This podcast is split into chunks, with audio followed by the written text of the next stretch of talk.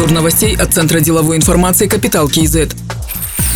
Решение о проведении внеочередных президентских выборов принято с соблюдением всех политических процедур, исходя из запросов и ожиданий в обществе. Об этом написал советник президента Ерлан Карин. Досрочные выборы пройдут 9 июня, и они финализируют транзитный процесс. Все вопросы будут сняты окончательно, уверен советник президента. Другой политолог Уразгали Сельтеев полагает, что кандидатом от партии Нуротан станет Касымжомар Токаев. Эксперт говорит, что в процессе транзита и закрепления новой властной конструкции роль Дариги Назарбаевой более весомая. Она получила пост председателя Сената для сдерживания амбиций амбиций и непредсказуемых действий будущего главы государства, считает Уразгали Сельтеев.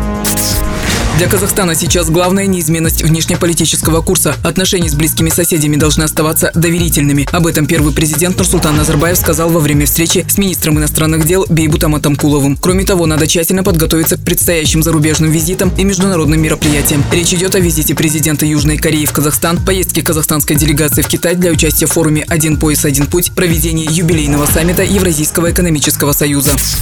Казахстан должен довести долю малого и среднего бизнеса в экономике страны к 2025 году до 35%. Лидерами по развитию МСБ являются Алматы, Нур-Султан и Туркестанская область. Отстающим регионам надо активизировать работу, поручил премьер-министр Оскар Мамин. Он сказал, что надо активно участвовать в программе по развитию экономики простых вещей. На это предусмотрено 600 миллиардов тенге. Министерству нацэкономики поручено подготовить постановление по утверждению механизма гарантирования приоритетных проектов. Акимы должны усилить информационную работу по привлечению новых проектов. На палате Атамике Кен надо пересмотреть формат обучения в бизнес-школах для увеличения числа тех, кто открывает свое дело. Казахстанские экологи создали программный комплекс «Коктем-2». Он автоматизирует процессы проектирования, мониторинга и внутреннего аудита. Софт позволяет предприятиям экономить на аутсорсе, а государству проводить экспертизу и в режиме онлайн фиксировать уровень выбросов вредных веществ. Программа состоит из нескольких модулей, каждый из которых отвечает за определенное направление. Изначально в проект вложено порядка 50 миллионов тенге. Затем разработчики привлекли инвестиции в размере 31 тысячи долларов у Техгарден. Сейчас «Коктем-2» работает на нескольких крупных промышленных предприятиях. Окупиться вложенные средства по расчетам расчетам должны до конца этого года.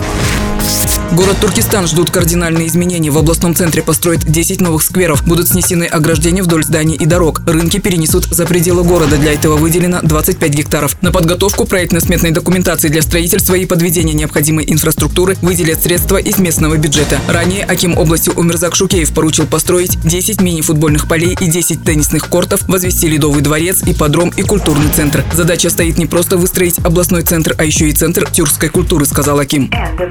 Другие новости об экономике, финансах и бизнес-истории казахстанцев читайте на Капитал Киезет.